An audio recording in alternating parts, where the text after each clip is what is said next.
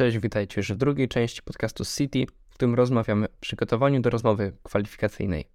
Czas na następne pytanie. Czy lepiej jest mieć jedno idealne, dopieszczone CV, które wysyłamy do wszystkich miejsc, do których aplikujemy? Czy po zobaczeniu poszczególnych ofert pracy wysłanie zmienionego CV do każdego miejsca? E, ja bym e, zachęcała, żeby jednak e, próbować edytować to nasze CV. I od razu tutaj zaznaczam, nie chodzi o to, żebyśmy kłamali w CV i podpisywali umiejętności, których tak naprawdę nie mamy, nie posiadamy, lub doświadczenie, którego wcale nie zdobyliśmy. Ale tak jak właśnie wcześniej mówiłam, chodzi o to, żeby spróbować udowodnić, że my mamy ten konkretny set y, i ten zestaw umiejętności i doświadczenia, który jest pożądany przez rekrutera czy menadżera. Więc jeżeli nasze CV będzie bardziej dopasowane do oferty pracy, wtedy od razu zwiększamy swoje szanse na pozytywne rozpatrzenie naszej aplikacji, ale tak jak wspomniałam, zaznaczam, że CV na pewno musi być prawdziwe. Wracając do tematu rekrutacji, do tematu też etapów rekrutacyjnych. Czym jest Assessment Center? Mhm. No, bardzo różne są asesmenty. E, zacznę może krótko od indywidualnych. To są najczęściej wtedy takie krótkie case study do przygotowania indywidualnie, czyli na przykład u nas na niektórych programach kandydaci otrzymują e, mailem e, paczkę z informacją, czego dotyczy case czy ten problem i e, w ciągu określonego czasu muszą przygotować e, swoją rekomendację, jak ten problem by zaadresowali, jak do niego by podeszli, jakie rekomendują rozwiązania. Więc to jest przede wszystkim ocena logicznego myślenia, analitycznego myślenia, umiejętności prezentacji, zbudowania relacji z, tym, z tą osobą, która prowadzi rozmowę. E, ale też są e, asesmenty grupowe. Tak? To już zupełnie jest inna historia. Zwykle wtedy jest tak, że e, cała grupa dostaje albo przypisane do siebie jakieś zadanie, albo jeden, wspólny, jeden wspólny scenariusz, nad którym pracują. Też zwykle jest to jakiś problem, który muszą rozwikłać, ale rozwikłują go w grupie. No i tutaj jest e, kilka e, istotnych wskazówek, myślę, bo e, często mam poczucie, że kandydaci myślą, że im więcej mówią, im bardziej są aktywni, to tym lepiej. Oczywiście to jest ważne, tak, ale też przede wszystkim ważne jest to, czy to, co mówimy, ma sens. Czy odzywamy się po to, żeby się odzywać i robić to wrażenie, czy odzywamy się dlatego, że mamy coś do powiedzenia. Tak? Ważne jest to, że w tej grupie często patrzymy też, czy ktoś pilnuje czasu, czy ktoś kontroluje jakąś strukturę, bo nie każdy z nas musi być w każdej roli, ale ważne, żeby, e, żeby e, to jakoś ogarnąć. I istotna, przede wszystkim, zwykle, kluczowa sprawa, myśleć o celu e, wspólnym grupy, a nie ugrywamy swoich osobistych interesów i to, na co pracodawcy bardzo często patrzą, na kulturę osobistą, na to, w jaki sposób buduje się relacje w grupie, a czy wyłania się jakiś lider. E, także to są istotne rzeczy, a oczywiście to, że, że ktoś był najbardziej aktywny i najbardziej się dał zauważyć, nie zawsze musi oznaczać, że to będzie e, osoba, którą oceniliśmy najwyżej. No, chyba, że akurat to jest tego typu stanowisko, że chodzi nam o osoby, które będzie po prostu najbardziej przebojowa na świecie, tak? Ale, e, ale zwykle chodzi też o, o te inne aspekty, o których mówiłam. Oczywiście dosyć trudno jest się przygotować do takich case study albo do, do, do assessmentów, e, więc to raczej jest e, taka sytuacja, e, że przejdziemy, zachowujemy się naturalnie, tak? Ważne jest, żeby być sobą, żeby tutaj też nie być spójnym, bo myślę, że to często jest tak, że, że później jak mamy taką dyskusję po case study, no to patrzymy na to, że ktoś był nie do końca jakby zgodne z, ze sobą na przykład, tak? Albo zachowywał się nie do końca e, etycznie wobec innych osób i tak dalej. Także na takie rzeczy bardzo zwracamy uwagę. Z tego, co pani mówi, ten assessment center bardzo przypomina mi proces aplikowania do, do rocznych SKN-ów na SGH, między innymi do SKN-u biznesu. E, tam również mieliśmy właśnie case study, które trzeba było rozwiązać tam w godzinkę. I to też może być taka forma przygotowania się do procesu rekrutacji później, później do pracy. jeżeli chodzi o indywidualne, sytuacja jest o tyle y, prostsza. Myślę, że też to, to, jak zmienił się program zajęć na uczelniach, trochę więcej już macie takich tematów, gdzie pewnie, no, mam nadzieję, mam nadzieję, że pracujecie już nad takimi case'ami, nie tylko, tak, więc, więc chodzi o to, w jaki sposób się podchodzi do tego tematu, tak, że warto zauważyć, że podkreślić, jaki mam problem, jak do niego po, podchodzę, e, jakie zauważam, nie wiem, ryzyka, jakie w związku z tym proponuję rozwiązanie, tak żeby ta wypowiedź była ustrukturyzowana. Dobrze sobie często przygotować jakieś kluczowe punkty, e, które chcecie e, w czasie, w czasie takiej prezentacji pokazać.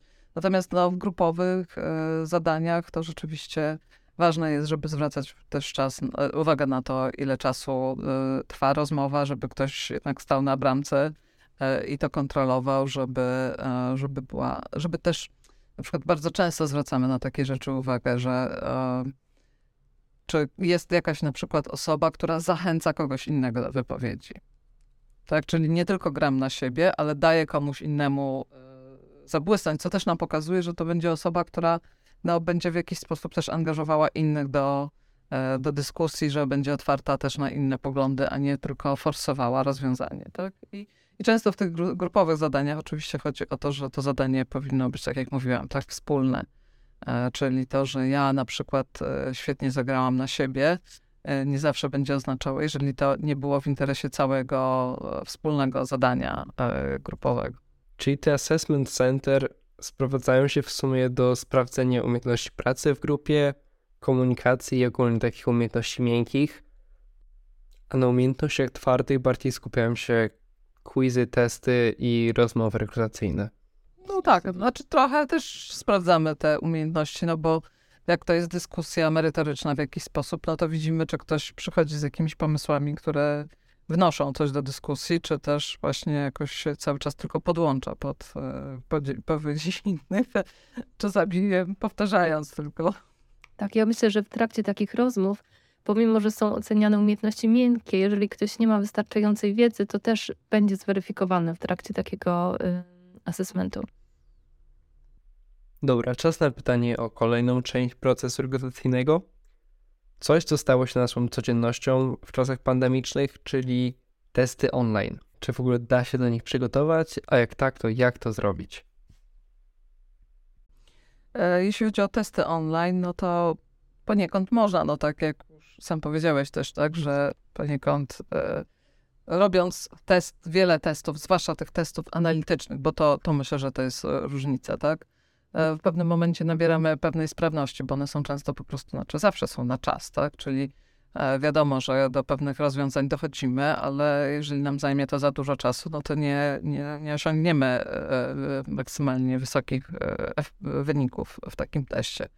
E, więc e, oczywiście e, praktyka czyni mistrza, ale nie zawsze mamy dostęp do tego typu testów. No i oczywiście one się będą bardzo różniły, więc testy takie analityczne, no to, no to jest tempo i, i umiejętność właśnie, wiadomo, tak?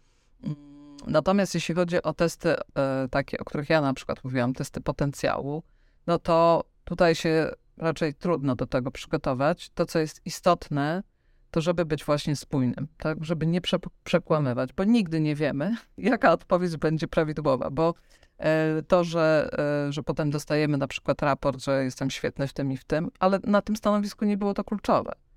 Czyli e, ten test pomaga jednej i drugiej stronie. Jeżeli go zrobimy uczciwie, no to z jednej strony dla was jest to dobra wskazówka, czy rzeczywiście ta rola będzie, będzie ze mną jakoś spójna, czy to będzie wykorzystanie moich najlepszych e, umiejętności, czy też finalnie się okaże, że będę się w tym męczył, bo tego typu na przykład zadań naprawdę nie lubię i, i jeżeli one będą kluczowe w, w, danej roli, no to, no to może lepiej, żeby jednak wziąć inną, e, inną pracę, tak?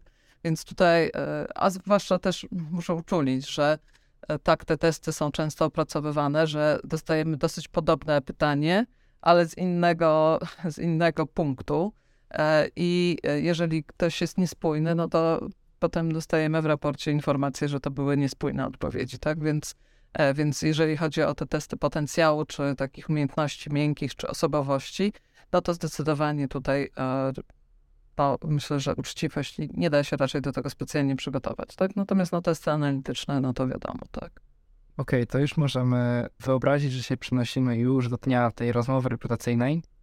O czym warto pamiętać podczas takiej rozmowy? Mhm. Czyli jeżeli już y, jesteśmy w trakcie takiej rozmowy, wiadomo, że nerwy mogą nas ponieść i nie zawsze zapamiętamy wszystkie wskazówki, o których za chwilę wspomnę. Natomiast generalnie wa- warto mm, zwrócić uwagę na to, jak się wypowiadamy. Ym, czyli warto wypowiadać się e, wyraźnie, pomyśleć o takim spokojnym tonie, tempie, y, swoje, tempie wypowiedzi i tonie swojego głosu. Niekoniecznie warto mówić bardzo szybko, y, bo niektóre, niektóre osoby, kiedy się denerwują, mają taką tendencję. Tu zupełnie nie o to chodzi. E, Bardzo ważne jest to, żeby wypowiadać się zwięźle i na temat. E, Jako rekruter zdarza mi się e, rozmawiać z kandydatami, zadając em, konkretne pytanie, słyszę odpowiedź, która brzmi, jakby była bardzo wyuczona. I z jednej strony to może być na plus dla kandydata, bo to znaczy, że się przygotował, natomiast to nie jest koniecznie odpowiedź na to konkretne pytanie, które zadałam.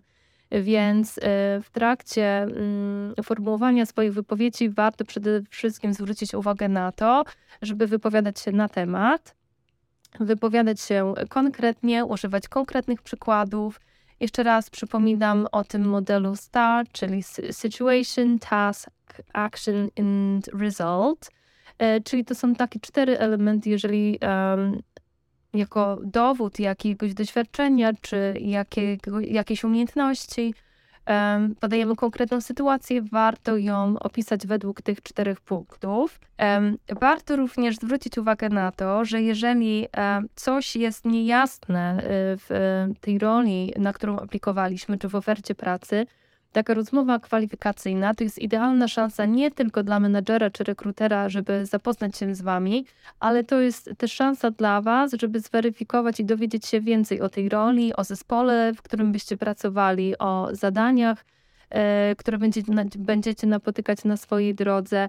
I to jest taka szansa też dla was, żeby na pewno upewnić się, czy jesteście zainteresowani tą rolą, czy się widzicie w tej roli i czy chcielibyście wiązać dalszą swoją karierę zawodową e, z tą firmą i podążać w tym konkretnym kierunku. E, Dodatkowo warto e, przygotować sobie szklankę wody, bo wiadomo, że niektóre rozmowy trwają pół godziny. Jeśli chodzi o assessment centers, to może trwać troszeczkę więcej, dlatego warto przygotować sobie coś do picia.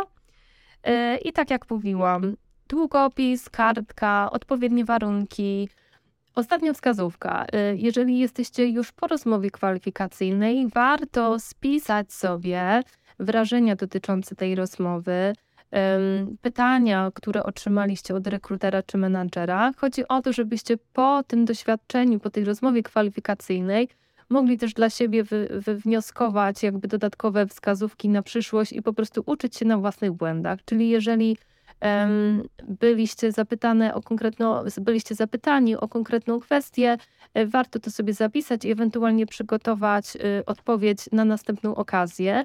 Oczywiście życzymy Wam, żeby, e, żeby nie było tak dużo tych rozmów kwalifikacyjnych, a jeżeli się pojawią, to żeby były po prostu pozytywnie rozpat- rozpatrywane i żebyście szybko po prostu em, otrzymywali oferty pracy. E, Natomiast wiadomo, życie jest życiem, dlatego e, zachęcam do tego, żeby pospisywać sobie te odpowiedzi e, i możecie się po prostu później uczyć na własnym doświadczeniu. E, Podkreślam tylko tutaj, e, żeby nie było takiej sztywności, jeśli chodzi o przygotowywanie odpowiedzi. Czyli jeżeli czasem się zdarza, tak jak właśnie mówiłam wcześniej, że kandydat odpowiada mm, na, ma bardzo wyuczoną, ładną odpowiedź, ale niekoniecznie na to pytanie, które zadawaliśmy. Więc tutaj tu trzeba zwrócić na to uwagę. Natomiast jak najbardziej zachęcam właśnie jeszcze do robienia dla siebie tak po prostu takiego podsumowania po zakończeniu rozmowy.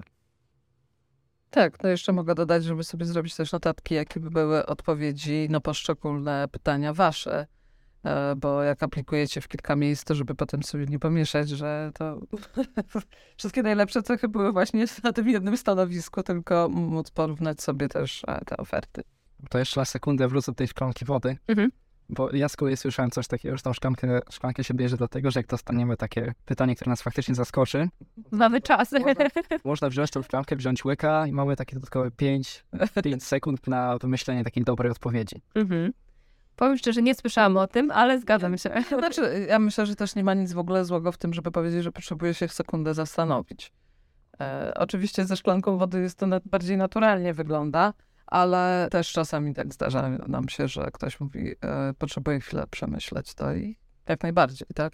Czasami też jak widzimy, że ktoś się zawiesił, to sugerujemy, że nie ma z tym problemu, może to przemyśleć. Dziękujemy za wysłuchanie naszego podcastu. Pamiętajcie, żeby dać follow KSK Nowy Biznesu i słyszymy się już w następnym odcinku.